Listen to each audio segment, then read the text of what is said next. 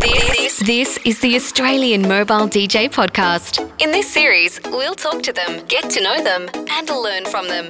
And here's your host, DJ Bevo. Hey, this time we're jumping on a plane and heading to South Australia. Yep, we're in the capital, Adelaide, catching up with a man who has won multiple awards as a wedding, wedding entertainer, including Best MC in South Australia. I've lost count how many times he's won this award. He's been a finalist, he's been a winner multiple times, and he's, of course, taken out the national award the Australian Bridal Industry Awards. His name is Ben Ford from DJ Ben Events, and he's on the phone right now. Hello, Ben. Hello, Bevo. How are we today? Wonderful, and it's very exciting to be talking to a South Australian for the very first time in this podcast. So, welcome. We're all inclusive here at um, the Australian Mobile DJ podcast. Great stuff. Very happy to be here. Thank you so much for Okay. inviting me. Okay, let's just get straight to the chase. How many awards have you won so far? Because I apparently went on the website and it's not quite up to date. You've taken it out No. so many times. Yes, I have. Uh, five awards, four Yep. state awards, and then the national one last year, which was uh, What a Buzz. That was great. Wow. So that's as an MC, but you're also a DJ, which is your your core skill. How did that start for you? I remember years ago hearing a bit about working in nightclubs with some of the radio Mm. personalities from SAFM back then. Yeah. So I was 16 when I started. Uh, a very, very shy young boy, um, and didn't wasn't like I followed in the footsteps of any friends. It was just an idea that I'd had that I could probably be a DJ. I had a ton of CD singles as they were back in the day, and basically just approached my old, primary school and said, "Do you still do school discos?" I think I could probably be the DJ, and they kind of said, "Well, uh, we don't have a DJ. We basically." have some year seven girls that record songs off the radio onto cassette. Wow. How they did it back then. So That's for them, cheeky. the idea of having a the idea of them to have a DJ was just well, that was new technology kind of back then. This is 1993, by the way. Yeah. So I um yeah I took on the the role, and at the end of the, the disco, the uh, school principal comes up and kind of said, look, you know, can I have your business card? And I said, business card? I don't have a business. Why would I have a business card? And he, and he said, you you do this professionally, don't you? And I said, I don't. This is this is just a bit of an idea. And he goes, I think you should do this. This is it's good personality, and the kids have had a great time, and uh, you know you're easy to talk to.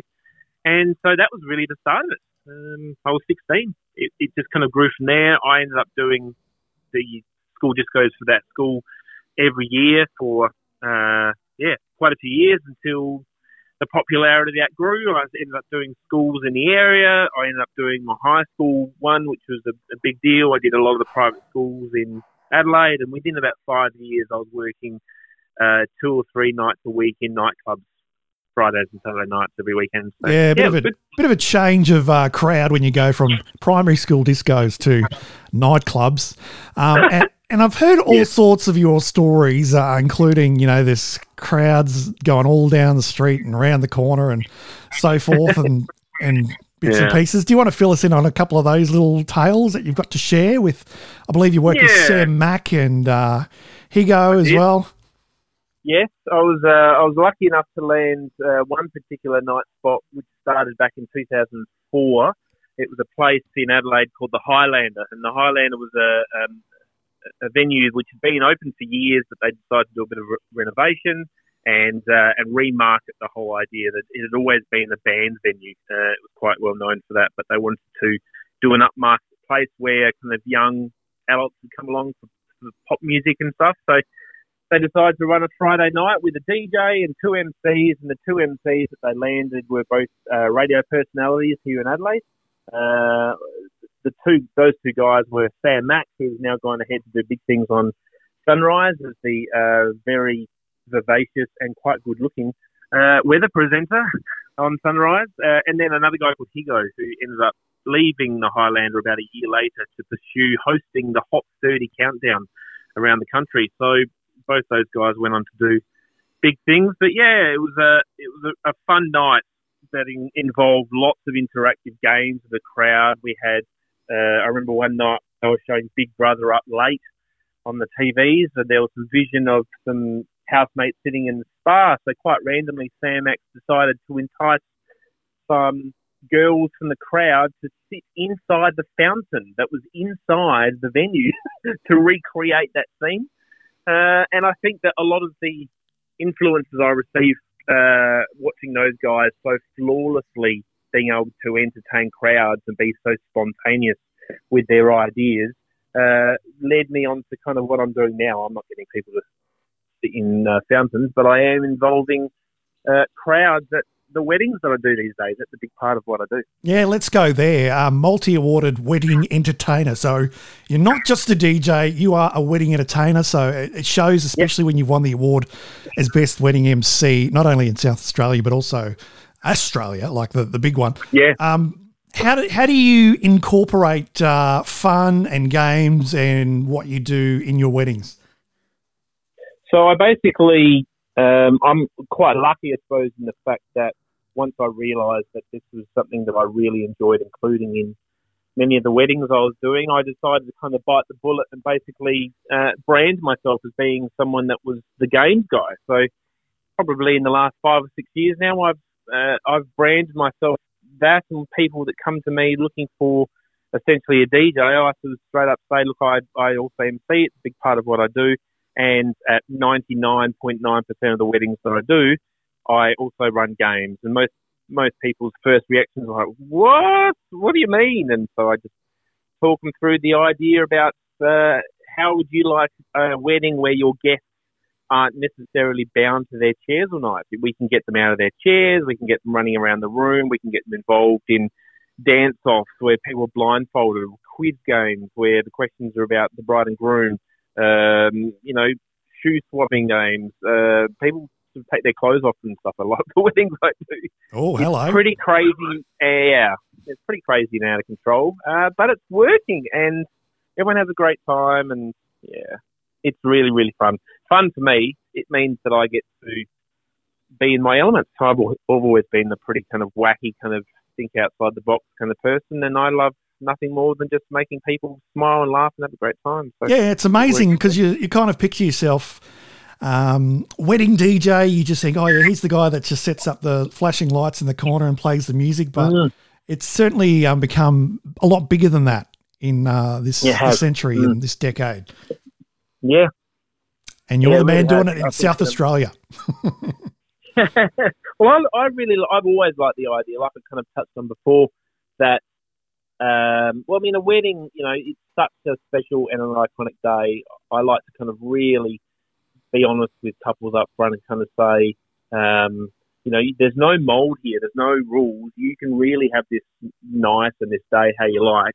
Um, it doesn't necessarily need to be like every other wedding you've been to. Why would you want that really? You know, you want you want something unique, you want something memorable, and you want your guests to be able to walk away and quite honestly say to you, that's the best wedding we've ever been to. We've never had so much fun.